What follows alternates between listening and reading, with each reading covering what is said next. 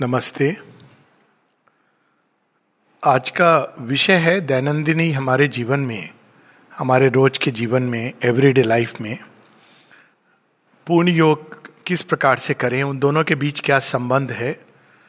ये प्रश्न इसलिए भी, ये विषय इसलिए भी आवश्यक है क्योंकि एक लंबे समय तक हम लोग योग को जीवन से अलग समझते रहे हैं। कई बार अभी भी लोग प्रश्न करते हैं कि मेटीरियल लाइफ और स्पिरिचुअल लाइफ ये एक प्रकार की भ्रांति है, क्योंकि यदि ये संसार भगवान से ही उपजा है, यदि इसके कण कण में भगवान है तो जिसको भगवान ने नहीं अपने से अलग किया, उसको हम कैसे अलग कर सकते हैं? अलग कहाँ हुए हमारे मन के अंदर, और उनको जोड़ना भी हमको वहीं पर है। लेकिन जब शेयरविंद कहते हैं कि ऑल लाइफ इज़ योगा सारा जीवन योग है तो एक दूसरी भ्रांति में भी हम लोग जा सकते हैं और वो ये कि हम अपना जीवन है, जैसे चाहें, जैसे जी रहे हैं, वो सब कुछ योग है। एक दृष्टि से सारा जीवन योग है, लेकिन वो अवचेतन में एक योग चल रहा है। यानी कि वास्तव में जीवन में हमारे जो भी घटनाक्रम हो रहे हैं, जो भी हमारे अंदर विचार, तरंगे, भावनाएँ उठ रही हैं, वास्तव में अपने वस्तुता उनके एकदम मूल तत्व में चले जाएँ तो वो प्रकृति हमको ले जा रही है अल्टीमेटली उसी गंतव्य की ओर। जिसको पूर्ण योग का लक्ष्य माना गया है, पूर्णता परफेक्शन की ओर। लेकिन वो एक लंबे रास्ते से ले जा रही है और रास्ते में अनेकों बहुत सारी सफरिंग है, क्योंकि अगर हम अज्ञान में चलते हैं इस रास्ते में तो हम एक लंबे रास्ते से जाते हैं, बहुत सारी पीड़ा, दुख इत्यादि को साथ में लेके जाते हैं। लेकिन योग का अर्थ है कि इसी रास्ते को छोटा करना, सहज बनाना, मार्ग में बाधाएँ ना हो, जिसको माता जी कहती संडित पाथ तो जीवन तो हमारा है और वो योग में बनेगा, लेकिन जीवन जैसा है अज्ञान में, उससे बाहर निकलकर एक दूसरे प्रकार से हमको जीवन जीना है। अगर हमको पूर्ण योग की दृष्टि से अगर हम देखें तो दूसरे प्रकार का जीवन क्या होगा? क्या कोई स्थान परिवर्तन करने से, क्या हम अपने घर से चले आए, आश्रम में रहने लगें तो हम पूर्ण योग के पथिक बन जाएँगे, या क्या हम किसी मोनेस्ट्री में चले जाएँ? क्या हम पर्वतों की श्रृंखलाओं में चले जाएँ? नहीं पूर्ण योग की एक सबसे अद्भुत बात यह है कि ये जीवन में रह के किया जाता है। अगर आप आश्रम आएँगे तो वहाँ भी जीवन है। और एक बार सीमा इस विषय में काफ़ी बाद में इस बात के बारे में चर्चा करती हैं और वो कहती है कि एक संभावना थी कि हिमालय की किसी कंदराओं में जाकर के, गॉर्ज में जाकर के हम लोग इस योग को प्रैक्टिस करें। फिर माँ कहती हैं, लेकिन वो जीवन से इतना कट जाता कि वास्तव में हम केवल जीवन के कुछ कुछ एस्पेक्ट्स को छू पाते, बाकी सारे एस्पेक्ट्स हमसे छुए नहीं जाते। तो फिर वो पूर्णता नहीं होती उसके अंदर। इस संबंध में एक और उल्लेखनीय बात है कि जब 1942 के बाद आश्रम में बच्चे आना शुरू हुए सेकेंड वर्ल्ड वार के कारण तो माँ ने एक बड़ी इंटरेस्टिंग बात कही।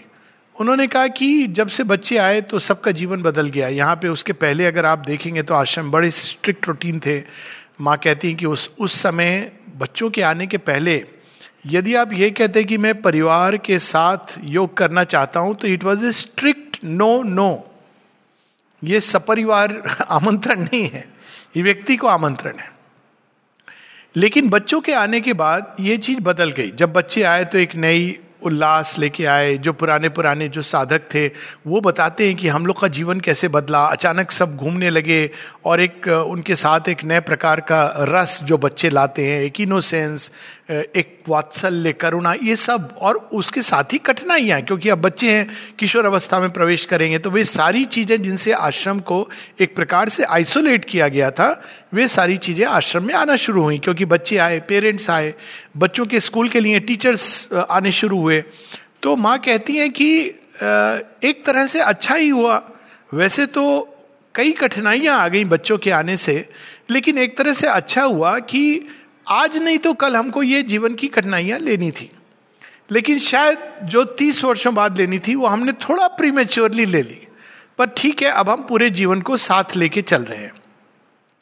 तो जब हम सारे जीवन की बात करते हैं कि सारा जीवन योग है तो पहली चीज़ हमें ये क्लियर हो जानी चाहिए कि जीवन का कोई भी हिस्सा योग से अछूता नहीं है। जब माता जी से किसी ने पूछा कि अब तो सुपर माइंड आ गया है तो कौन सी चीज़ें जिनका सुपर माइंड बहिष्कार करेगा? कौन सी चीज़ें चली जाएँगी? कौन सी चीज़ें हमको आ, बाहर कर देनी है? What is it that it will reject leave तो माँ कहती बट वाई शेयरविंद ने तो ये कहा है कि वो सब कुछ लेकर के उसको रूपांतरित करेगा।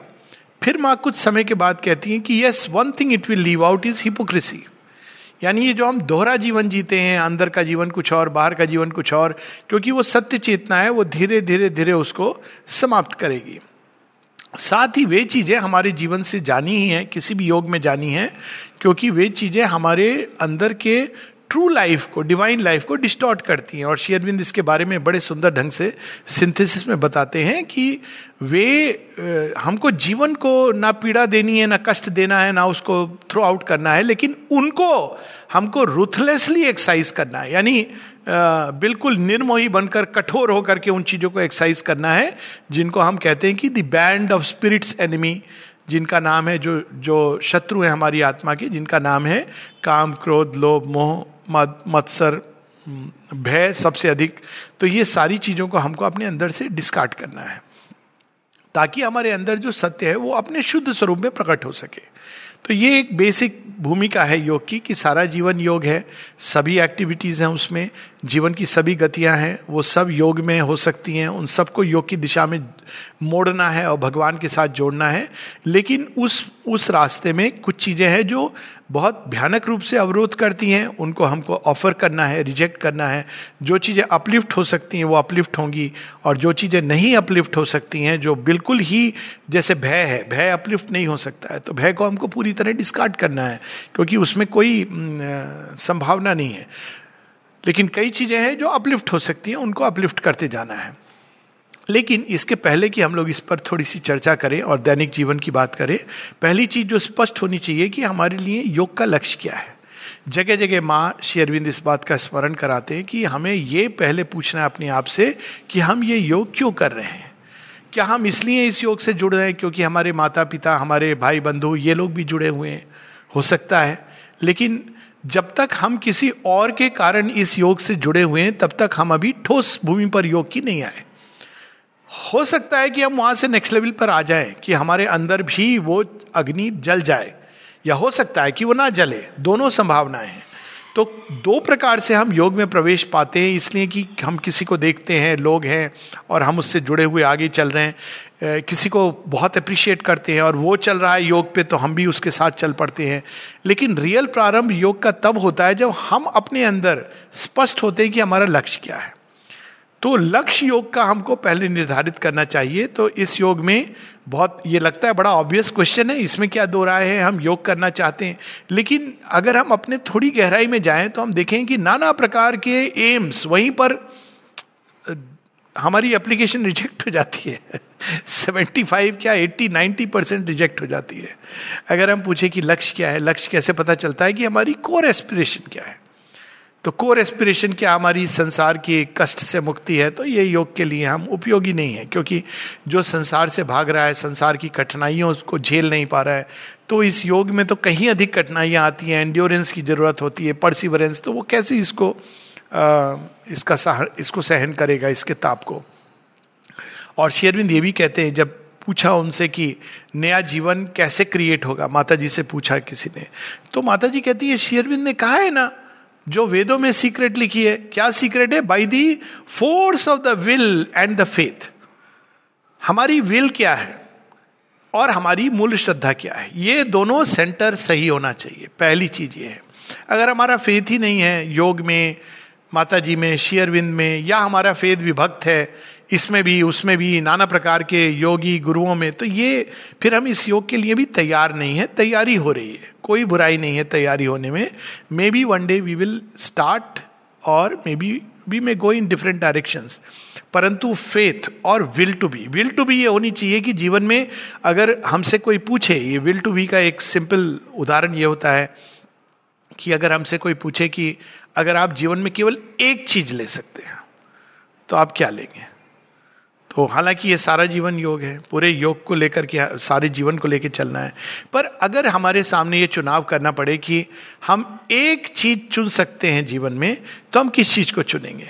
यदि हमारा उत्तर है माँ, यदि हमारा उत्तर है कि वो अभिप्सा जो माँ की ओर जा रही है तो we are on track faith माँ कहती हैं कि फेथ श्रद्धा को हमें ऐसे गार्ड करना चाहिए जैसे कोई बहुमूल्य हीरा क्योंकि ये एक ऐसी चीज़ है हम लोग इसको बड़, बड़े कैजुअली लेते हैं वाद विवाद में पड़ जाते हैं ऐसे लोगों से मिलते हैं जिनके अंदर अश्रद्धा है। तो ये चीज़ें सेंटर हैं योग की सेंटर शुड बी करेक्ट पहली चीज़ ये है। विल सही दिशा में होनी चाहिए। अब वो विल सबके अंदर अलग अलग रूप से प्रकट होता है लेकिन क्या नहीं होनी चाहिए शेरविन स्पष्ट करते हैं the M of this yoga is not to be a तपस्वी या सन्यासी या योगी एटसेट्रा एटसेट्रा यानी वो सारी चीज़ें जो हमारे अहंकार को आध्यात्मिक तरह से पोषित करती हैं। कि मैं एक बड़ा योगी बन रहा हूँ तो ये एक स्पिरिचुअल एम्बिशन है। माँ का इंस्ट्रूमेंट बन रहा हूँ तो ये भी एक प्रकार का एम्बिशन है।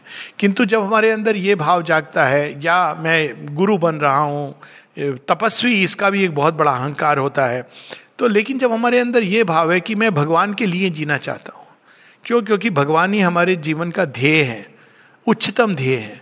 भगवान के लिए जीना चाहता हूँ माता जी के लिए मैं पूरे जीवन को समर्पित करना चाहता हूँ। ये कह देने से नहीं होता, ये तो एक लंबी प्रोसेस पर एटलीस्ट हमारे अंदर ये विल है कि मैं जीवन की एक एक श्वास एक एक हार्ट बीट एक एक क्षण अल्टीमेटली एक समय ऐसा आना चाहिए जब मैं सब कुछ माँ को समर्पित करना चाहता हूँ और उस दिशा में हम बढ़ते हैं। तो ये कोर जो है वो बिल्कुल करेक्ट होना चाहिए।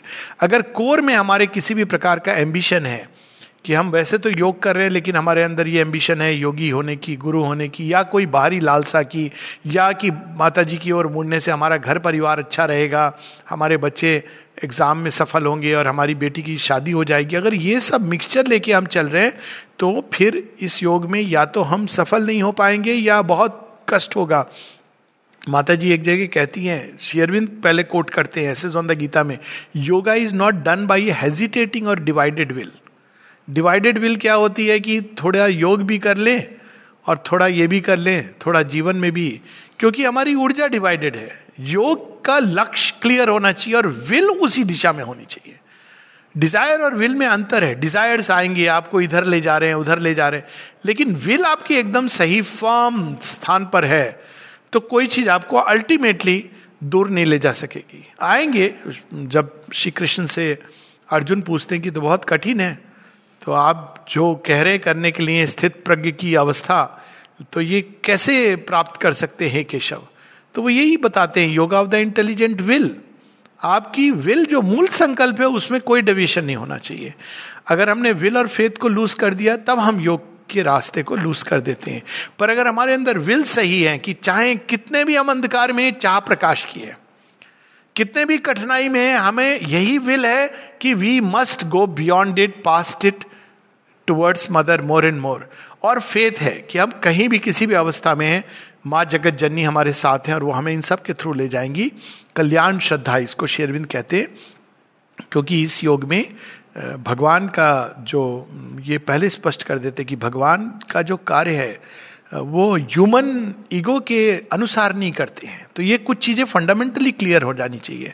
नहीं तो हम लोग आगे बढ़ेंगे और जीवन में कोई घटना हो जाएगी, जैसे कुछ समय पहले किसी की कोरोना से डेथ हो गई। तो अब ये प्रश्न आ गया कि एक डिवोटी की कोरोना से डेथ क्यों हो गई? तो ये सब, अगर हमारे अंदर ये हेजिटेटिंग फेथ है डाउट की वृत्ति है तो हम बहुत आगे नहीं बढ़ पाएँगे। हमको ये पहले ही फर्मली अपने अंदर ये गांठ बाँध करके कि जीवन में कुछ भी हो जाए, सारा संसार यदि प्रलय के अंदर चला जाए, लेकिन मेरा फेथ और विल सीमा में रहेगा। जिस दिन हम इस, इसको कहते हैं आसन, लोग कहते हैं योग में ध्यान लगा रहा है व्यक्ति आसन पे बैठ के। आसन क्या है? यही आसन है। और हमको लगता है कि ये बहुत इजी है।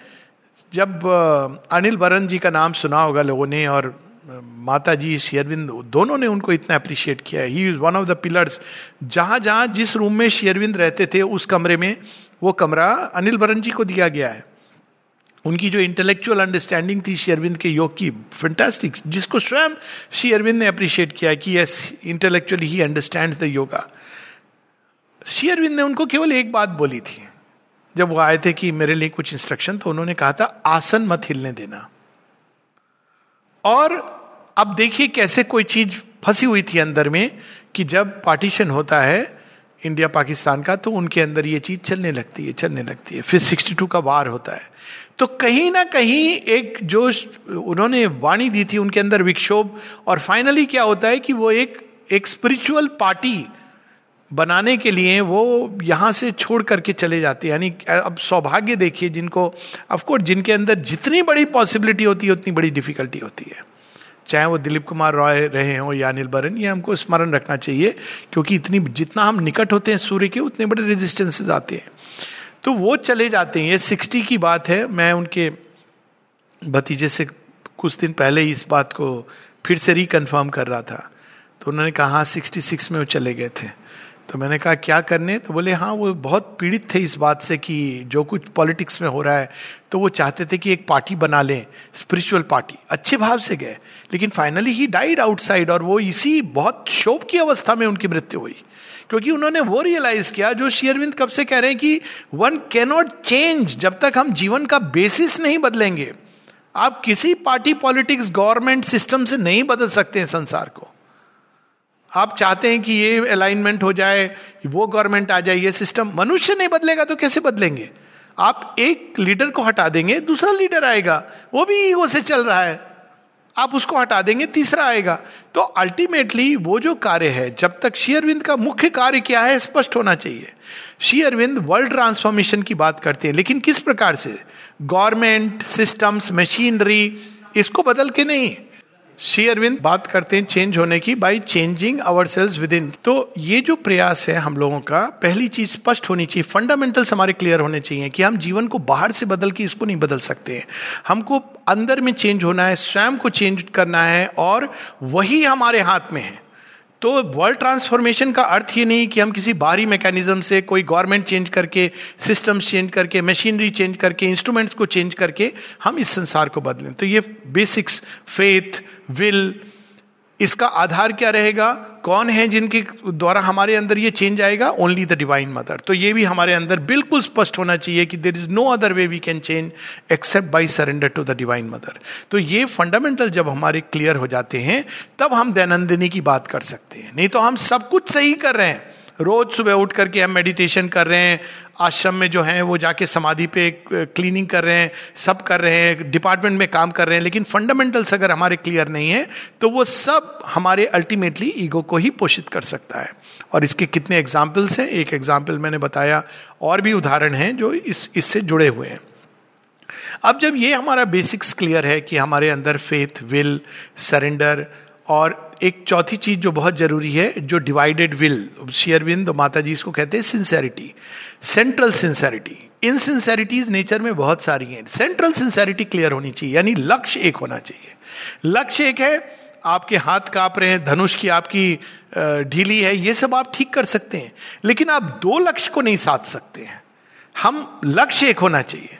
आपका धनुष बार बार टूट रहा है। आपने देखा होगा महाभारत में कि वो धनुष टूट गया तो वो फिर क्या करता है? नया धनुष उठाता है। उसको ठीक करता है स्ट्रिंग को ठीक करता है। यानी आपका इसमें कोई डाउट नहीं होना चाहिए कि लक्ष्य क्या चीज़ है जो आपको भेदना है।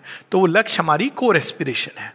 ना एक बार ये चीज़ें हमारे जीवन में स्पष्ट हो जाए और ये स्पष्ट हो जाए सबसे बड़ा कि हम कोई भी बाहरी चेंज अंदर के चेंज के साथ वो स्पॉन्टेनियस आना चाहिए। अब इसके हम उदाहरण ले सकते हैं कुछ एक।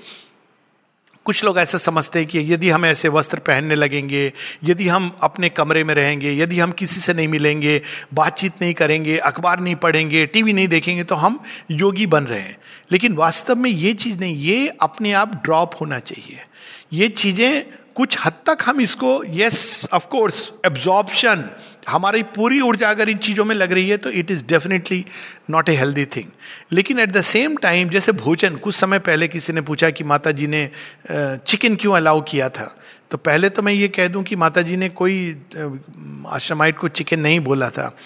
वो केवल उन लोगों के लिए था जो बीमार थे या अगर कोई बहुत एक्टिव एक्सरसाइज कर रहे हैं, उसमें भी माँ ने मना किया था, लेकिन जब पूछा गया उनसे कि नहीं, हम देना चाहते हैं उनकी मसल डेवलपमेंट के लिए तो माँ किसी भी चीज़ से बंधी नहीं है, किसी रिजिड आइडिया से नहीं बंधी है, किसी रिजिड ओपिनियन से नहीं बंधी है तो उन्होंने स्वीकृति दी थी। लेकिन एट द सेम टाइम उन्होंने ये कहा है कि कभी कभी हम ये सोचते हैं कि हम बाहर से इस चीज़ का परित्याग हमने कर दिया, अंदर में वो वृत्ति है तो ये काफ़ी नहीं है। हमको करना क्या है? दोनों लेवल्स पे। बाहर से परित्याग किया, हो सकता है वो स्टार्टिंग पॉइंट हो, कुछ लोग ऐसा उनके लिए इजी होता है। लेकिन अंदर की वृत्ति अगर चल रही है, वो उसका परित्याग नहीं किया है तो फिर से जैसे आप कोई वृक्ष है, उसको ऊपर से आप काट देते हैं, लेकिन रूट्स हैं, वो बाहर बार बार बार आएँगे। तो इस योग में परसिवरेंस एंड्योरेंस क्योंकि रूट्स जो हैं, वो अवचेतन में हमारी प्रकृति के जो रूट्स हैं, रूपांतरण की सबसे बड़ी बाधा ये है कि वो हमारे अवचेतन में रूट्स हैं, और उस रूट्स तक हम उसको नहीं उखाड़ सकते मानव, मन के या मानव तपस्या से it is only the divine mother's grace जो इस चीज़ को समूल निकाल करके नष्ट कर सकती या उनका प्रकाश जो उसमें जा करके तो हमें हर अवस्था में माँ को बुलाते रहना है ऑफ़र करते रहना है। तो ये इस योग के मूल एक बेसिक फंडामेंटल्स हैं। ये क्लियर होने चाहिए। अब हम देख सकते हैं कि इस आधार पर हमारी दैनिक जीवन कैसा हो। तो हम उठते हैं, आँखें खुलती है हमारी। तो आँखें तो खुलती हैं, लेकिन हमारे दिमाग में सबसे पहला विचार क्या आता है? ये इंडिकेट करता है कि हम योग में कितने निष्ठ हैं। किसका विचार आता है? कौन सा विचार आता है? तो वहाँ पे सबसे पहली चीज़ होनी चाहिए, प्रारंभ हो माता जी के साथ। माँ कहती है इवन अगर तुम start and end the day with remembrance of the mother तो वही बहुत बढ़िया चीज़ है जस्ट टू स्टार्ट एक बड़ी सुंदर एक टॉक है नवजात जी की। Half an hour with the divine भगवान को थोड़ा सा तो दे दो, वो आप बाकी तो वो खुद ही ले लेंगे, क्योंकि वो बहुत पॉजिटिव है। तो आप थोड़ा तो शुरू करो, ये चीज़ दुर्योधन जानता था। श्री कृष्ण ने कहा, पाँच गाँव दे दो, कहा, नहीं नहीं, आप पाँच गाँव से शुरू करोगे, लेकिन सब ले लोगे। तो श्री कृष्ण ने कहा, लूँगा तो मैं वैसे भी सब, क्योंकि है ही मेरा। लेकिन मैं तुझे एक मौका दे रहा हूँ कि तू joy of offering so let start opening a window जब हम सुबह उठते हैं तो हम किस अवस्था में उठते हैं? माँ कहती हैं कि हमारे हृदय में ग्रेटिट्यूड होना चाहिए। पहली चीज़, लेकिन ये बेसिक साथ में फंडामेंटल्स की बात हो गई है। ग्रेटिट्यूड होना चाहिए, कृतज्ञता की। हेमा ग्रेटिट्यूड किस लिए? हेमा तुम हो, तुमने हमको पथ पर बुलाया है। इससे अधिक और क्या चाहिए? तीसरा, एक दिन और मिला है मुझे अपने आप को चेंज करने का। कल तक मैं चेंज नहीं कर पाया। हो सकता है मैं आज चेंज कर लूँ अपने आप को। कुछ तो चेंज होगा, कुछ तो आगे बढ़ूँगा। ग्रेटिट्यूड ग्रेटिट्यूड क्योंकि वो सब आपने मुझे उपलब्ध कराया है, चाहे बाहर के जीवन में, अंदर के जीवन में, जो मेरे जीवन को आगे पोषित कर सके। लोग ऐसे हैं जो इस तरह की बातें करते हैं, कहते हैं कि, लेकिन एक गरीब आदमी योग कैसे करेगा? क्यों? कबीरदास जी का एग्ज़ाम्पल नहीं है, सुदामा का एग्ज़ाम्पल नहीं है। आपकी डेली नीड्स की चीज़ भगवान प्रोवाइड कर रहे हैं। उसके बाद अगर हमारी ऊर्जा उस तरफ़ मुड़ रही है आश्रम का पर्पस तो यही था कि डेली नीड्स आपकी प्रोवाइड हो रही है। अब आप अपनी ऊर्जा को उस दिशा में लगाइए। सो so, प्रारंभ में सुबह उठकर ग्रेटिट्यूड आज हम हेल्दी उठ गए। ग्रेटिट्यूड हेल्दी नहीं उठे तो भी ग्रेटिट्यूड तो क्यों ग्रेटिट्यूड भाई हम नॉर्मल ढंग से योग नहीं कर रहे थे तो रोग के माध्यम से। भगवान हमें ले जा रहे हैं। एक बड़ी ये एटीट्यूड बहुत इंपॉर्टेंट है। एक जगह एक व्यक्ति मुझे बता रहे थे अपनी कहानी की उनको एक बार पैरालिसिस हो गया। वो आए थे, आश्रम में दो साल रहे, नहीं रह पाए, फिर विवाह वगैरह किया, बच्चे हुए अच्छे से। लेकिन ये अंदर की यात्रा तो कभी रुकती नहीं है, एक बार शुरू हो जाए। तो मुझे बता रहे थे कि फिर मैं बड़ा रेस्टलेस आदमी था, बहुत घूमता था इधर उधर गाड़ी लेके यहाँ जा रहा हूँ, वहाँ जा रहा हूँ। मुझे स्ट्रोक हो गया पैरालिसिस तो फिर उनको कुछ समय तो बुरा लगा। फिर उन्होंने कहा, असल में माँ चाहती कि अब मैं बस उनके ऊपर ध्यान दो। अब वो पैरालिटिक व्यक्ति ने अपना जीवन जैसे जोड़ा माँ के साथ। वो अद्भुत था। एक उदाहरण था। लेकिन हमें उससे गुजरने की ज़रूरत ना पड़े। हमें सनलिट पाथ से जाए, ये माँ चाहती है। लेकिन throughout the day attitude क्या है? हम जीवन से कंप्लेन करते हुए जा सकते हैं। उफ, मुझे ही क्यों चुना है भगवान ने कष्ट के लिए? अब देखिए एटीट्यूड की बात की एक और दुर्योधन था, धृतराज था। सब कुछ था, लेकिन कंप्लेन करते रहे। कर्ण था। कर्ण और अर्जुन में सबसे बड़ा अंतर क्या था? अर्जुन के जीवन में भी, वो भी जब पैदा हुआ, उसको मालूम नहीं था। मेरे पिता सुना है उसने। पूरे जीवन कठिनाइयाँ रही अगर हम बाहर के जीवन को देखें तो कर्ण का जीवन फिर भी अच्छा था। कम से कम एक पेरेंट्स का छाया थी और उसके पिता सारथी थे। स्वयं इनके भीज पितामा के तो he was not an ordinary is a big person मतलब वो तो एकदम वीआईपी ड्राइवर हैं। तो देखा जाए बाहर से तो सुख सुविधाएँ भी थी। आगे उनको सीखने को भी मिल गई धनुर्विद्या। पर वो दिमाग में कंप्लेन करते रहे कि एक तो मेरी मम्मी नहीं, मुझे मालूम है।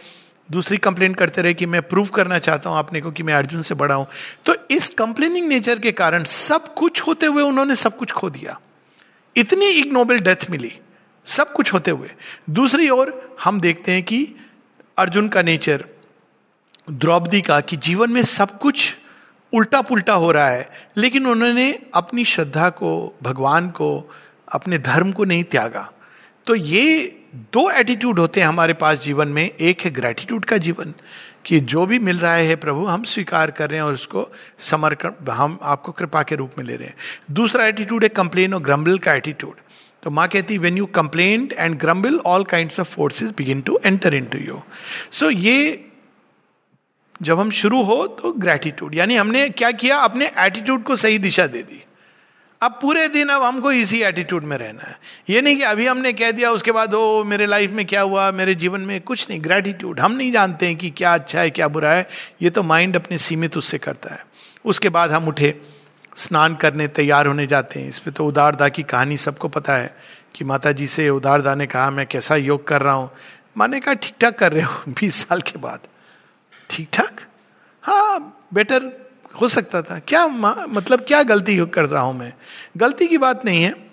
भगवान की डिक्शनरी में गलत सही नहीं होता है। भगवान की डिक्शनरी में किया, केवल ये होता है कि तुम मेरे करीब आ रहे हो या दूर जा रहे हो। बस वेरी सिंपल तो क्या गड़बड़ है माँ?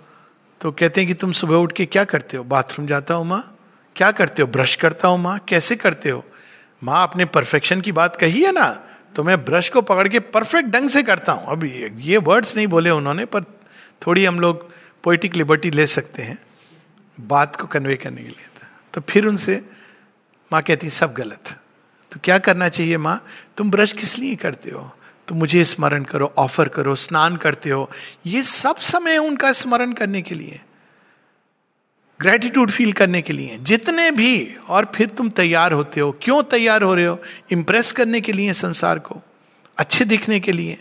एक, वो कुछ लोग जैसी आवश्यकता होती है, उसके अनुसार ड्रेस करने लगते हैं। श्री अरविंद रिनाउंसिएशन के चैप्टर में सिंथिस योग में ये बताते हैं कि ये इतनी सूक्ष्म चीज़ है त्याग और अहंकार इतना भयानक होता है कि व्यक्ति उस प्रकार की ड्रेस पहनने लगता है जो उसको उस परिवेश में, लोगों की नज़रों में ऊँचा उठाएगी। कुछ लोग हैं जो विदेश जाएँगे तो वो अपना टाई, सूट, बूट पहन के या उनको, क्यों? क्योंकि उनकी नज़रों में हम ऊँचा उठेंगे। एग्जैक्टली सेम टेंडेंसी है कि हम आश्रम में रहेंगे तो हम सफ़ेद कपड़ा पहनेंगे। तो उससे क्या है लोग कहेंगे बहुत बड़े साधक हैं। इट्स द सेम टेंडेंसी दोनों में कोई भेद नहीं है। क्योंकि वो हमारे अंदर सादगी हमारे अंदर की चीज़ है। हम बाहर से कपड़ों से अगर सादगी मनुष्य की निर्धारित होती तो, तो बहुत आसान था। हम सब लोग सात जोड़ी सफ़ेद कपड़ा पहन लेते। दिन रात पहनते भगवान उसी से प्रसन्न हो जाते। तो ये एक एटीट्यूड हमको अपना सही रखना है। पूरे दिन जितनी भी एक्टिविटीज़ होंगी। अब उसके बाद हम लोग जब तैयार हो गए तो कुछ चीज़ें हमको जीवन में समय निकालनी चाहिए। एक है थोड़ी देर ध्यान। ये इंडिस्पेंसिबल नहीं है मेडिटेशन तो मेडिटेशन और कंसंट्रेशन में दो चीज़ें माँ बताती हैं। मेडिटेशन क्या होता है? एक हम थॉट को लेते हैं और उसके चारों तरफ़ हमारा माइंड इधर उधर जा रहा है, लेकिन उस थॉट को केंद्र में पकड़े हैं। फॉर एग्ज़ाम्पल ये टॉक केंद्र में क्या है? हम दैनिक जीवन योग में कैसे बनाए? ये मेडिटेशन है। कंसेंट्रेशन क्या होगा? कंसेंट्रेशन वो है जब जो लोग पहले और बाद में करते हैं, माँ माँ माँ। अब वो एक आइडिया हो गया जिसके ऊपर हम कंसेंट्रेट करते जा रहे हैं। तो ये दोनों में एक मूलभूत अंतर है। तो मेडिटेशन के लिए अगर हम आँख मूंद के एक उस पर नहीं कर सकते हैं तो हम सावित्री पढ़ सकते हैं माता जी की कोई पुस्तक है प्रेयर्स एंड मेडिटेशन तो ये तो हम कर ही सकते हैं। तो अब हम क्या हो रहा है, हमारा माइंड एक्टिवली एक और हम उस पर रिफ्लेक्ट करें। हमने जो पढ़ा है थोड़ी देर भी रिफ्लेक्ट करें। नहीं तो कम से कम दस पंद्रह मिनट एक क्वाइटनिंग जस्ट अपने आप को शांत, स्थिर करके we keep on opening ourselves to the mother सबसे सुंदर है कि just to open oneself to the mother इस ओपन करने के बहुत सारे तरीके होते हैं। माँ के नाम का स्मरण करना ऑफ़र करना एस्पायर करना। साइलेंस के लिए, पीस के लिए, प्रकाश के लिए, हारमोनी के लिए, ये थोड़ा समय हमको निकालना चाहिए। अब लोग कहते हैं कि हमारे पास समय नहीं है तो फिर योग नहीं करें, जीवन जिए। तो जीवन को अगर योग बनाना है तो यही तो पूरी बात होती है कि हम रियली ये चाहते हैं कि नहीं चाहते हैं। हम चाहते हैं तो टाइम निकल जाएगा। लोगों के पास हर चीज़ के लिए टाइम होता है। मित्र अगर अभी आएगा तो देखिए आप लोग चार घंटे निकाल लेंगे। डिनर पार्टी है तो टाइम निकाल लेंगे। सब चीज़ के लिए टाइम होता है। लेकिन जब बात आती मेडिटेशन, क्या करें? हमको टाइम नहीं मिलता है। ये बात तो सही नहीं है। थोड़ी देर, दस मिनट। तुलसीदास जी ने कितनी सुंदर बात कही है। एक घड़ी या दो घड़ी, आधो में पुनियाद। दो मिनट, भगवान तुम्हारा हो। बाकी मिनट तो वो खींच लेंगे आपको। लेकिन हमारे पास समय नहीं है। खैर वो और दूसरी चीज़ जो हम लोगों को रोज अपने रूटीन में डालनी चाहिए, वो है reading something from mother and शेरबिंदो ये कि ये बहुत कठिन है, ये सब माइंड की एक्सक्यूज है। हम वो इतनी कॉम्प्लिकेटेड साइंटिफिक एनालिसिस कोरोना की देख सकते हैं। जो कोई यूनिवर्सिटी में रिसर्च हुआ वैक्सीन उस पर डिस्कस करेंगे हम लोग। शेरविंद क्या कह रहे हैं? सिंपल बातें कह रहे हैं। बहुत सरल बातें कह रहे हैं। अपने जीवन को सुंदर कैसे बनाओ, पूर्ण कैसे बनाओ? ठीक है, उनकी भाषा कठिन लगती है। तो माँ उस चीज़ को कितने सुंदर सुंदर ढंग से कहती हैं। भोजन कैसे करो? सोना कैसे करो? तो ये हमें माता जी की कोई पुस्तक उठा लें। उसमें कोई इसका बात नहीं कि हम तो लाइव डिवाइन रोज पढ़ते हैं। ये कोई ईगो की चीज़ नहीं है। जो आपको नेचुरल लगे, और सेम चीज़ है। आप माता जी की वाणी में भी वही कॉन्शियसनेस है। शेरविंद की वाणी में भी वही कॉन्शियसनेस है। दोनों एक है। बल्कि माता जी की वाणी आप, अगर आप देखें, अगर मुझसे कोई पूछे तो मैं तो कहता हूँ, mother's conversation are one step ahead कारण क्या है? शेयरविंद की सारी राइटिंग्स 1914 से मेजोरिटी लेटर्स को आप छोड़ दीजिए 14 से 20 के बीच में है। तब शेयरविंद एसेंशन टुवर्ड सुपर माइंड 20 के बाद 1920 में एक पत्र है जहाँ वो लिखते हैं in the first layers of the supermind I am entering तो वो एक एसेंशन की लेखनी है, अगर आप उनको पढ़ें तो एसेंशन होता है माइंड का। इसलिए लोग सो जाते हैं, क्योंकि उनको समझ ही नहीं आता है कि वो किस रीजन ऑफ़ लाइट में प्रवेश कर रहे हैं। Unless we are use to it और माता जी की राइटिंग क्या है? डिसेंट ऑफ़ ग्रेस वो कब से है? 1929 19 पहले की भी है, पर 20 माता जी ऑलरेडी सुपर माइंड में प्रवेश कर गई हैं। अब क्या है 1929 में? बच्चे पूछ रहे हैं उनसे कि माँ, योग कैसे करें? अब वो क्या है? डिसेंट ऑफ़ ग्रेस यानी वो उस ट्रुथ को चैनलाइज कर रही है। इसीलिए जब शेरविन से किसी ने पूछा कि आपने क्यों ये सब लिखा? तो क्या कहते हैं? Because certain thoughts were coming into my mind and I had to express them कहीं शेरविंद ये नहीं लिखते हैं कि मैंने इसलिए लिखा कि हाँ ऑफकोर्स हमको पढ़नी चाहिए, क्योंकि वो एसेंशन में सहायक है। लेकिन शेरविंद ने इस प्रयोजन से नहीं लिखा था।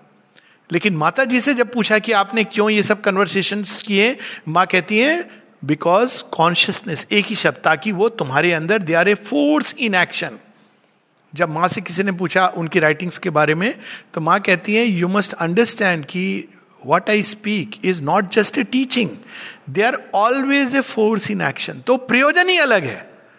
शेरविंद की राइटिंग्स भी फोर्स है। लेकिन जब माँ ट्वेंटी नाइन फिर बाद में फिफ्टी ऑनवर्ड्स फिर 56 के बाद जब सुपर माइंड मैनिफेस्ट कर रहा है तो अगर हम देखें तो एक्चुअली अगर मेरे से कोई पूछे कि आउट ऑफ़ द टू अगर मेरे पास एक चॉइस हो तो I would say read the mother it is simple and it is more advance दोनों चीज़ें एक साथ है। क्योंकि वो उसमें समावेश है। साधक उस समय आने लगे हैं। फोर्टीन टू ट्वेंटी शेयरविंद उस आइडियाज़ को सीड के रूप में सारे संसार में बिखेर रहे हैं। वही आइडिया है, वही ट्रूथ है, दोनों में अंतर नहीं है, किंतु वो सारे विश्व में जा रहा है। लेकिन माता जी वो सारे प्रकाश को बटोर करके चैनलाइज करके हमको दे रही हैं। शेयरविंद की राइटिंग्स पढ़ेंगे तो हमको उस विश्व चेतना में जागृत होना है। वहाँ से उस प्रकाश के कणों को देख के आनंद आता है गैलेक्सी में ले जाते हैं। मिल्की वे का आपको दर्शन हो रहा है। बहुत सुंदर है। लेकिन माता जी मिल्की वे की सारे प्रकाश, सारी ऊर्जा को हमारे सामने लाकर एक पात्र में परोस के दे रही है। कहती, खाओ बच्चे। तो we must read every day अच्छा उसमें भी एक चीज़ है कि कौन सी पुस्तक, अगर एक पुस्तक की चॉइस हो, Savitri and prayers and meditation Savitri तो अंत तक एक ही पुस्तक है जिसको शेरविंद कहते हैं माई मोस्ट इंपॉर्टेंट वर्क और 1950 दो हफ़्ते बिफोर हिज फ़िज़िकल विड्रॉल शेरविंद सावित्री पर वर्क करते रहे। स्वयं कहते हैं it is the most important work और माता जी कहती हैं, सावित्री के बारे में जो कुछ उन्होंने लिखा है, मोनादा की किताब है, उसमें सब कुछ है। इट इज़ मार्वेलस कहती है, सावित्री अलोन तो मैं पूरे योग में योगा ऑफ़ ट्रांसफॉर्मेशन के अंतिम लेवल तक ले जा सकती हैं without the help of a guide but read the original मंत्रों को आप ट्रांसलेट नहीं कर सकते हैं। कितने भी सुंदर रिद्म हो तो रीड द ओरिजिनल इंग्लिश नहीं आती, इतनी तो आती है। नहीं आती, सीख ले। नहीं भी है, सुन तो ले सक, सुन सकते हैं हम। माता जी की वाणी में सावित्री है। तो सावित्री का सेवन, सावित्री का रसपान, और दूसरी पुस्तक माता जी की प्रेयर्स एंड मेडिटेशन सेम चीज़ है बट बड़े सुंदर ढंग से। सो प्रेयर्स एंड मेडिटेशन में पूरा योग है। तो ये हमें रोज समय निकाल कर इसमें कोई एक्सक्यूज नहीं होनी चाहिए कि ये चलो समझ नहीं आती, नींद आ रही थी, सब चीज़ के लिए टाइम है तो वी मस्ट टेक आउट तो ये हमारे जीवन के डेली रूटीन में इनकॉर्पोरेट होना चाहिए। उसके बाद हम काम करने जाते हैं। अब काम क्या है? काम हम जनरली समझते हैं ऑफ़िस में जो काम कर रहे हैं जॉब या घर में जो महिलाएँ हैं कुकिंग वुकिंग उसको काम कहते हैं। हर ऊर्जा, विचार, भावना, संकल्प और बाहरी काम, ये सब काम है। कर्म है, जो भी ऊर्जा हमारे अंदर से निकल रही है, यानी बाहर के काम के साथ साथ किस विचार, किस भावना, किस मोटिव से हम कर रहे हैं, ये इंपॉर्टेंट है। मोटिव को कैच करना है। तो माता जी यहाँ पर कहती है बी कॉन्शियस ये काम हम क्यों कर रहे हैं? माता जी एग्ज़ाम्पल देती हैं कि तुम लोग बताती पहले कि आश्रम का जो पूरा एटमोसफियर है, वो एक अद्भुत ऊर्जा से सरचार्ज है। समाधि के पास विशेष रूप से। फिर माँ बच्चों को पूछती हैं, क्या तुम लोगों को मालूम है तुम लोग क्यों जाते हो? क्या कभी तुमने कॉन्शियस होके पूछा कि मैं समाधि पे क्यों जाता हूँ? मैं क्यों वहाँ प्रणाम करता हूँ? सब मैकेनिकल हो जाता है। तो हमें कॉन्शियसली जब हम जा रहे हैं वहाँ पे तो हम क्यों जा रहे हैं? ये एक फॉर्मेलिटी नहीं है कि हम गए, चले आए, हमने अपना काम कर दिया, दो मिनट माथा टेक दिया, बाकी अब भगवान की समस्या वो दो मिनट में जीवन बदला जा सकता है। श्री अरविंद के सामने लोग खड़े होते थे, कुछ क्षणों के लिए and it was life transforming experience तो हमारे अंदर ये सब कॉन्शियस होना कर्म में, क्यों हम कर रहे हैं और फिर कैसे कर रहे हैं? अगर वो कर्म पूजा है तो हम कैसे करेंगे? चाहे वो भोजन परोसना हो, भोजन हम दो प्रकार से परोस सकते हैं। एक, चलो चलो, आगे बढ़ो, ये लो, ऐसे उठाया, डाला, उसमें विचार चल रहा हमारा, ज़्यादा तो नहीं दे दिया, तुम ये क्यों? ये ऑब्जर्वेशन के साथ हम कैसे माँ की सेवा कर कर रहे हैं?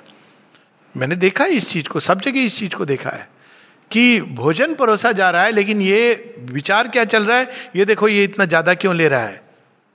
हमारा विचार तो माँ अन्नपूर्णा का, कि हम तो केवल दास हैं। भोजन किसका है? माता जी के अक्षय पात्र से आ रहा है। स्टोरी है ना माता जी की, जब एक बार धन धान्य की बड़ी प्रॉब्लम हुई थी तो माता जी ने कहा था अच्छा वो बोरी वहाँ रखी है, उसमें से जितना निकाल लो। और वो बोरी में जितना निकला, वो इतना निकला इतना निकला कि सबको खिला दिया गया। तो ये माता जी का भोजन है माता जी के अक्षय पात्र से जब हम उसको देते हैं तो हमारे अंदर कैसा भाव होना चाहिए? एक स्माइल होनी चाहिए, एक हृदय के अंदर सद्भावना होनी चाहिए। एक लेडी है नाइन्टीज में है, उन्होंने बड़ी इंटरेस्टिंग बात एक बार पूछा पूछा कि, डॉक्टर, ये बताओ कि मेरी उम्र 94 हो गई है, मेरी अभी तक कोई बीमारी नहीं हुई है, मेरी हेल्थ का सीक्रेट बताओ। तो मैंने वो उत्तर दे दिया जो उनको सुनना पसंद था। मैंने कहा रिसर्च करना होगा। तो बोली हाँ रिसर्च करो। वैसे वो एक चीज़ करती हैं कि आज तक डेली सावित्री पढ़ना और लिखना वो करती रहती है। तो मेरे हिसाब से तो वही सीक्रेट है। लेकिन वो इसको सीक्रेट नहीं मानती है। वो किसी और चीज़ को सीक्रेट मानती है। कहती है, बचपन में मैंने ये सीखा था कि गुरुजनों के प्रति और डॉक्टर के प्रति कृतज्ञ होना चाहिए और गुडविल सबके लिए होनी चाहिए। और तीसरी चीज़ बोली कि डिज़ायर नहीं होनी चाहिए। ये तो मैंने उनके देखा है कि कोई डिज़ायर नहीं उनके अंदर। और साथ में एक गुडविल सबके लिए, सहृदयता, सद्भावना, ये हमको पोषित करती है, क्योंकि ये तो बुद्ध ने कहा है ना कि ये संसार में जाके हमारे पास आती है। दुर्भावना भी हमारे पास लौटेगी, जो हमने दिया है वो वापस आएगा। आज नहीं तो कल आएगा, किसी रूप से आएगा, जो इधर उधर जाकर के विश्व हमारे लिए वो चीज़ आएगी। लेकिन वो कहाँ से आएगी? तब हम कहेंगे कि ये कहाँ से आई है। कई बार ये मैं देखता हूँ लोगों का एटीट्यूड तो मैं कहता हूँ, पता नहीं है, जब बाद में ये चीज़ हिट करेगी तो फिर लोग कहते हैं, भगवान हमारे साथ ऐसा क्यों कर रहा है? भगवान कुछ नहीं कर रहे sorry excuse me it is just the law हमने जो चीज़ रिलीज़ की थी, वो मल्टीप्लाइड कंपाउंड इंटरेस्ट के साथ आई है। इसीलिए शेयरविंद सीमा कहते हैं have the attitude of giving देने का भाव रखो और देना आप नहीं दे रहे हो। जो माँ दे रही है लिटिल बिट, चाहे कोई भी चीज़ हो, काम में पाने का भाव नहीं। गीता ने कहा है ना कि निष्काम कर्म। निष्काम कर्म क्या है? जो डिवाइन का काम है, वो जो हमें ऊर्जा दे रहे हैं, हम उनको संसार में उन्हीं को दे रहे हैं, लेकिन अनेकों अनेकों नाम रूप के थ्रू तो हमको क्या मिलेगा? हमको मिलेगा वो तो हम, हमको क्या चाहिए? दे रहे हैं, वो इन्फिनिट दे रहे हैं। इसीलिए माँ कहती है कि हमको वो यूनिवर्सल लव वो खुला होना चाहिए, उस universal energy universal power universal knowledge सबके लिए हमको केवल डिवाइन की ओर टर्न करना चाहिए। संसार की तरफ़ क्या होना चाहिए? जेनरोसिटी गिव तो काम में हमारा ये भाव हो परफेक्शन हो, कि ऐसे नहीं कैजुअली अनकॉन्शियसली तो इसीलिए पुराने समय के जो साधक थे क्वाइट्यूड में काम करते थे। बातचीत करते हुए, ये सब करते हुए नहीं। क्यों? क्योंकि सबके अंदर एक एटमोसफियर रहे ताकि हम माता जी को स्मरण करते हुए काम कर सकें। तो वो एटीट्यूड से जब हम काम करते हैं तो ये कर्म हमारा एक अपने आप में पूजा बन जाता है। माँ कहती है work done for the divine is prayer of the body और एक चीज़ जो सबसे इंपॉर्टेंट है, जो गीता में जिसकी मेंशन होती है माता जी श्री अरविंद भी बताते हैं, या दो चीज़ें। पहला, हम वर्क का चुनाव कैसे करें? माँ कहती है choose without preference and execute without desire नहीं, हम तो ये वाला काम करेंगे, हमारी मर्ज़ी का काम नहीं है। अरे, यही तो पहला स्टेप है कि माँ जो काम देंगी हम उसको करेंगे। बड़ा छोटा मान के नहीं। प्लेजर मुझे मिल रहा है कि नहीं, इससे नहीं। माँ कहती है do not do a work for the sake of pleasure but take pleasure in all you do तो इस भाव से अब जो भी हमारे हाथ में आ गया, उसको हम प्लेजर लेके करें। वो छोटा बड़ा, ये तो छोटा काम है, वो बड़ा काम है। उसको देखो, वो तो डिपार्टमेंट का हेड बना हुआ है। मैं तो यहाँ कर्मचारी हूँ। कर्मचारी तो बहुत बड़ी बात है। तो ये असली काम तो कर्मचारी करता है। प्रोग्रेस तो उसकी होती है। जो हेड है वो तो बॉस बन के अपने ईगो को पोषित कर रहा है, ये तो बहुत बड़ी बात है। कर्मचारी बनना तो सौभाग्य है भगवान का, क्योंकि हेड भगवान तो है नहीं, केवल हेड है। कर्मचारी तो हार्ट भी है। वो पैशन भी है एनर्जीज भी है। तो इस प्रकार से हमको इस भाव से, और एक और चीज़ जो कर्म में कहते हैं, वो है यज्ञार्थ। Karma is for purification all action purification का मतलब है कि हमको उस काम को क्रूड से रिफाइन रिफाइन रिफाइन रिफाइन वही काम है। और आप देखेंगे कि जीवन में एक ही चीज़ बार बार लौट के आती है। माता जी इसके बारे में कहती हैं thousand times you have to be willing to do the same thing again क्यों? क्योंकि वो क्रूड थी, थोड़ी रिफाइन हुई, थोड़ी रिफाइन हुई। कुछ चीज़ें होंगी जिनको इन्फिनिट टाइम्स रिफाइन होंगी। छोटी छोटी चीज़ उसमें रिफाइन होंगी।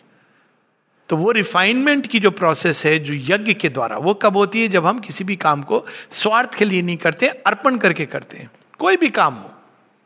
लिटरली कोई भी काम।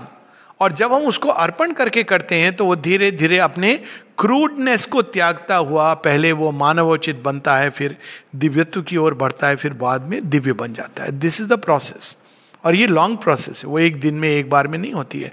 तो हम अगर काम को, कर्म को करें, यज्ञार्थ, यानी किसी भी काम को अपने निज के लाभ के लिए, स्वार्थ के लिए नहीं करें। It should be done only as a dedication to the eternal eternally इसको लग रहा है कि हम दूसरे के लिए कर रहे हैं। दूसरा कौन है इस संसार में? एक जगह शेरविन सिंथेसिस में लिखते हैं कि तुम किसी को गिफ्ट भी दे रहे हो, या तुम्हारे पास आ रहा है। भाव ये होना चाहिए कि तुम्हें भगवान से आ रहा है और तुम भगवान को दे रहे हो। वो क्या करेगा? ये उसकी समस्या है। तुमने भगवान को दिया है। तो शेयरविंद कहते हैं even when it is rejected by the immediate recipient आपने किसी को दिया और उसने कहा, ये क्या दिया मुझे? फेंक दिया। लेकिन भगवान ने उसको स्वीकार किया है।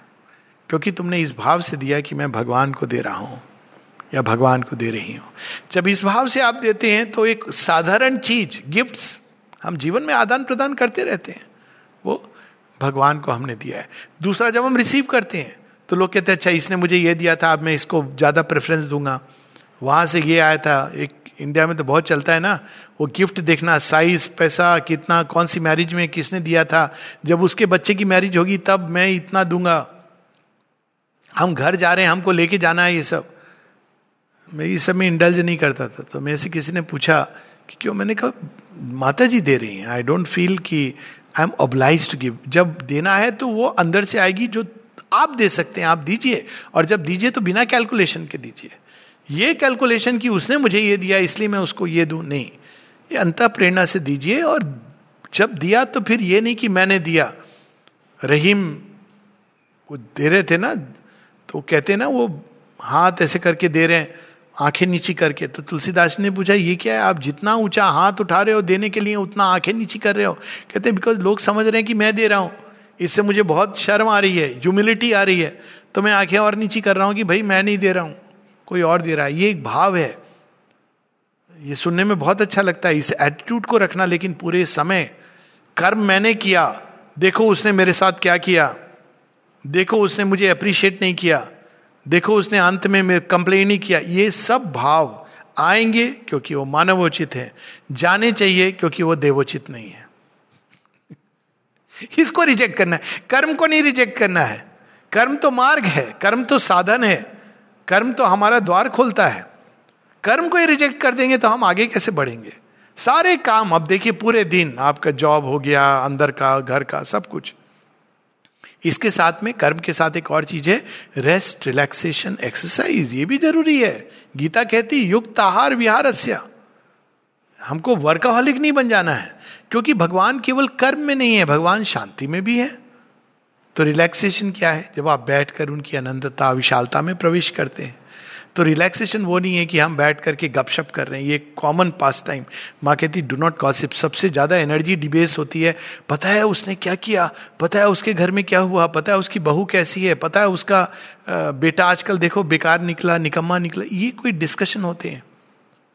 वो रिलैक्सेशन कहते हैं लोग। बाद में जाते हैं, बड़ा रिलैक्स बाद में सिर दर्द होता है माइग्रेन कहते हैं, डॉक्टर के पास मुझे माइग्रेन क्यों हो रहा है? सिर दर्द क्यों हो रहा है? सिर दर्दी तो आपने अपने जीवन में मोली हुई है। ये सब बोझा क्यों उठा रहे हो?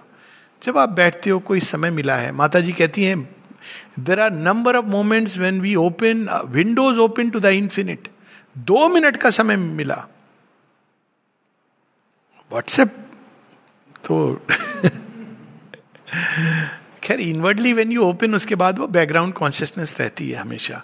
But open to the infinite sit just quietly one minute half a minute समय तो इतना तो मिलता ही है और that time just relax relax in the mother think of mother relax in the infinite think of something vast कोई विशाल समुद्र के बारे में आकाश के बारे में नक्षत्रों के बारे में जीवन की विशालता के बारे में गहनता के बारे में अभिप्सारत होके सो ये सब मोमेंट्स हमें जीवन के रिवार्ड्स हैं वो गिफ्ट्स हैं हम भूल जाते हैं तो ये रिलैक्स और तीसरी चीज़ जो ज़रूरी है वो है एक्सरसाइज एक्सरसाइज क्योंकि अगर बॉडी का बेस ठीक नहीं है तो हम अंदर तो सब एक्सपीरियंस कर लेंगे, पर अगर कर लिया तो इतना आसान नहीं है।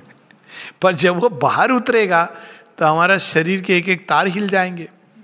साधारण जॉय को हम बर्दाश्त नहीं कर सकते हैं। थोड़ी सी पीड़ा से हमारे आँख से टप टप गंगा जमना तो जब महागंगा उतरेगी, महासमुद्र तो हम तो we have to learn to every day physical exercise इस योग में तो it should be a must ये नहीं लोग कहते हमने पंद्रह मिनट आसन किए। ये क्या है? आसन करिए, वो तो अलग आसन है जो हट योग वाला आसन है, वो घंटों करते हैं लोग। विग्रस वर्कआउट माता जी कहती हैं from our experience we have found that no one system of exercises can be called yogic लोग कहते हैं ना, आसन, योग आसन। माता जी से जब किसी ने पूछा हट योग के बारे में, कहती है from our experience we have found that no one particular set of exercise can be termed yogic it is the attitude that makes an exercise yogic और नॉट तो एटीट्यूड क्या है? माँ बताती you are climbing up and down the stairs you are taking a walk simple exercise walk लोग कहते हैं कि, अब तो डॉक्टर भी बताते हैं half an hour walk every day forty minutes maximum five days a week health के लिए अच्छा है। आपको एक्सरसाइज मतलब डम्बेल नहीं उठाना है, ये तो फिर वही हो गया कि हम बनना चाहते हैं दारा सिंह और रंधावा। ज़रूरत नहीं है। But if one is inclined it's different thing but आप एक बेसिक एक्सरसाइज 40 मिनट्स की वर्कआउट तो हर व्यक्ति कर सकता है। हाफ़ एन और आप नहीं करेंगे तो इवन शरीर तो एन्जॉयमेंट का भी साधन वही है। You can't enjoy life even जिनके लिए एन्जॉयमेंट तो भगवान की शक्ति तो बहुत बड़ी बात है। स्वामी विवेकानंद ने अपने अनुभव से ही बताया ना कि let the youth of India learn to play football they should have body of steel nerves of steel Gita तो पढ़ी हुई है, बाद में भी पढ़ लेंगे, लेकिन शरीर को नेग्लेक्ट करें। गीता पे बड़े लेक्चर दे रहे हैं। मेरे बोलना नहीं चाहिए, तोंद निकली हुई है। मुझे वर्कआउट करना है इस पर। थोड़ा सा तो करिए, मने एक्सरसाइज वेरी इंपॉर्टेंट देन भोजन। भोजन में भी माँ बताती हैं रिमेंबर एंड ऑफ़र भोजन करने के पहले कि ये ये हमारे जो भी मैं खा रहा हूँ, ये जा रहा है आपको आपको ही ऑफ़र हो। दो मिनट जस्ट फ्यू मोमेंट्स बाहर से कुछ नहीं कि हाथ में पानी लेकर के ये सब। Just inwardly gratitude offering then we eat कि this is a gift coming food given by mother Annapurna Lakshmi ji का वो उड़ीसा में है ना कि जो जगन्नाथपुरी में प्रसाद कौन बनाता है? माँ लक्ष्मी बनाती है। तो अब माँ लक्ष्मी तो अब हम लोग तो साधारण व्यक्ति हैं, पर अगर हम याद रखें कि नारायण तो हमारे अंदर भी है। और हमारी एटीट्यूड से हम जो हमारे सामने आएगा, उसको हम माँ लक्ष्मी का प्रसाद बना सकते हैं। तो भोजन और अंत में स्लीप स्लीप अपने आप में एक पूरा जगत है, एक पूरा वर्ल्ड है तो उसके बारे में माँ ने कहा है कभी भी कोई बहुत उत्तेजना भरी अवस्था में क्रोध, एक बहुत डिस्कशन करके हीटेड डिस्कशन एक्साइटमेंट वाली एक्टिविटी इनके साथ नहीं सोना चाहिए। अगर हुआ है, क्योंकि मनुष्य हैं तो थोड़ा समय दे दीजिए। आप अपनी उस एक्टिविटी के और एकदम सोने के बीच में just allow let the body just relax enter into wideness थोड़ी देर, थोड़ा समय प्रैक्टिस के साथ even few moments are enough लेकिन शुरू में it take some time mind बहुत हीटेड अप हो गया है हार्ट एकदम पैल्पिटेट कर रहा है, दुख आ रहा है। होता है, ये अवस्थाएँ हैं, सबको आती हैं। लेकिन उस समय just try to offer that whole thing माँ माँ माँ। फिर लास्ट में जब सोने एकदम बिस्तर पे आ गए और पिलो, माँ, आपकी गोद है। ये तो एकदम इनबिल्ट हो जाना चाहिए नेचर के अंदर। कुछ भी आपने, कितना भी कोई बातें हुई, जो भी हुई, आपने ईमेल किया या जो भी कॉरेस्पॉन्डेंस किया डिस्कशन हुए, लड़ाई झगड़ा होता है लोगों का विच इज़ मच वर्स लेकिन toward the end give five ten minutes to slip into sleep क्योंकि जिस अवस्था में हम नींद में जाएँगे, उस जगत में जाएँगे। एट आवर्स हमारी चुनाव है, हम नाइट देखना चाहते हैं या हम कम से कम पोषित होकर बाहर आना चाहते हैं। तो ये सब हमको अपने जीवन में इनकॉर्पोरेट करना है। कुछ चीज़ें हैं जो इस योग की बड़ी विकट समस्याएँ होती हैं, लेकिन वो धीरे धीरे जाती हैं अगर हम संयम के द्वारा, निग्रह के द्वारा नहीं जाती हैं, क्योंकि वो अंदर में उनके बीज रहते हैं।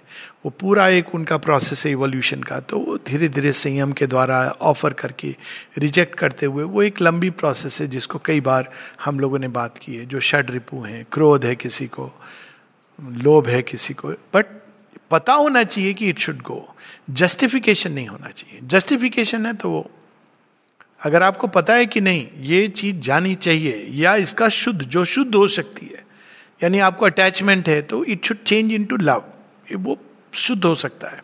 फियर है, आप किस चीज़ में चेंज करोगे? इट शुड गो क्रोध है it should change into true strength क्योंकि क्रोध is a sign of weakness तो जब हम इस एटीट्यूड से जीवन को जीते हैं, सुबह से रात तक तो we are constantly doing engage in yoga और बैकग्राउंड में क्या चलना चाहिए? आपने देखा होगा म्यूज़िक म्यूज़िक चलता है तो एक पीछे में होता है आलाप. वो मेन चीज़ है बेस आपने देखा होगा बड़े बड़े म्यूजिशियन पहले आलाप होता है. आपको अगर पता नहीं है इसके बारे में तो आप बोर होके चले आओगे कि ये क्या हो रहा है। टू बज रहा है बहुत देर से। लेकिन ये आलाप आपके वो बेस जैसे स्टेबल ब्राह्मण है जिनके ऊपर सारा खेल हो रहा है। On Shiva's breast takes place the dance तो हमारे जीवन में ये सब बाहर चल रहा है एटीट्यूड चल रहा है मोटिव चल रहा है बिकमिंग कॉन्शियस ऊर्जाएँ जितना हम कर सकते हैं reading meditation work exercise sleep food everything is going on background में क्या चलना चाहिए? आलाप बेस मा मा मा मा मा मा it should become a way of life अब प्रारंभ में सचेत होकर कहना पड़ता है, माँ माँ माँ. थोड़े समय बाद वो एक बैकग्राउंड कॉन्शियसनेस बन जाती है। यानी थोड़ा सा भी हो और आप कॉन्शियस हो जाते हो, माँ माँ माँ. ये नहीं कि यू आर कॉन्स्टेंटली सेइंग ये मुश्किल होता है। माँ इसके बारे में बताती हैं कि शेरविंद का भी एक पत्र है कि आप बाहर काम कर रहे हो, लेकिन वो आपकी एक बैकग्राउंड कॉन्शियसनेस बन गई है। माँ माँ माँ माँ माँ। तो ये अगर अं-, अंदर में चलता रहे बाहर की कोई ज़रूरत नहीं है कि हमारे वो तो बहुत पहले वो कहा ना कि शेरविंद ने भी कहा है कि असल जो माला है वो मन की है। वो तन की नहीं है। हमारे होठ तो बोल रहे हैं लेकिन अंदर में हमारे कुछ और चल रहा है। हृदय के अंदर है भगवान। डायरेक्ट रीच यहाँ है तो यहाँ पे मन के अंदर। किसी को सुनाई नहीं पड़ रहा है दिखाई नहीं पड़ रहा। है इट डजेंट मैटर वो डिवाइन मदर ये किसी और के लिए नहीं हो रहा है। ये माँ के लिए हो रहा है। और हम क्या कर रहे हैं? माँ को ये बताने के लिए नहीं। देखिए, हम आपके नाम का स्मरण कर रहे हैं। हम किसी को प्रेम करते हैं तो हम स्मरण करेंगे। और स्मरण करने योग्य क्या है? कौन है? तो अंदर में माँ माँ माँ माँ माँ। ये अगर हम बाकी सब भी बाहर गड़बड़ है पर अगर ये बेस ठीक है तो बाहर का म्यूज़िक राइट ट्यून में धीरे धीरे धीरे आने लगेगा। बाहर सब कर रहे हैं, लेकिन बेस नहीं है। बेस में ईगो है तो वो सब गड़बड़ाने लगेगा। कितना भी अच्छा आपका ट्यून हो। इसलिए इसी के साथ हम लोग समाप्त करेंगे ये सारा एक। और ये तो केवल एक दिन की दैनंदिनी है। इसी एटीट्यूड से जीवन में बहुत उतार चढ़ाव आते हैं। वे चीज़ें आती हैं जो अच्छी लगती हैं हमको, वे चीज़ें जो बुरी लगती हैं। लेकिन ये सब पथ है। जो लोग ये सोचते हैं, केवल मेरे जीवन में अच्छी चीज़ें हों तो योग हो रहा है। नो बिकॉज़ लाइफ इंटेग्रल योग है। हिमालय दर्शन करेंगे तो क्या आपको बस अच्छे अच्छे मनोरम दृश्य हैं? वहाँ पैंथर भी हैं, गुफाएँ हैं विषधर भी हैं, संजीवनी बूटी भी है। ऐसी चोटियाँ हैं जहाँ पर जाके श्वास नहीं ले सकता व्यक्ति। क्षण भर में मृत्यु को प्राप्त हो सकता है। एक पाँव फिसला तो नीचे गिर जाएगा खाई में। समाप्त। और ऐसी प्लेन्स भी हैं जहाँ आप जाके थोड़ी देर रेस्ट कर सकते हैं। रेस्ट नहीं करना है उस सेंस में। हाँ मुझे ये अनुभव हो गया वेरी गुड अब मैंने बहुत योग कर लिया sixty years seventy years now I should relax ये बुर्जुआ मेंटेलिटी इज़ आउट अंतिम सांस तक। कौन जाने? कब भगवान का मूड अभी। तो we should live with this attitude कि लास्ट सांस तक में ये चलता रहे। और कुछ नहीं है, हम केवल बिस्तर पे पड़े हैं। भगवान ना करे, ऐसा रोग हो गया, होते हैं कई बार लोग। तो आपकी श्वास चल रही है श्वास तो चल रही है। वो एक कर्म है। श्वास के साथ माँ माँ माँ माँ माँ माँ माँ। नमस्ते।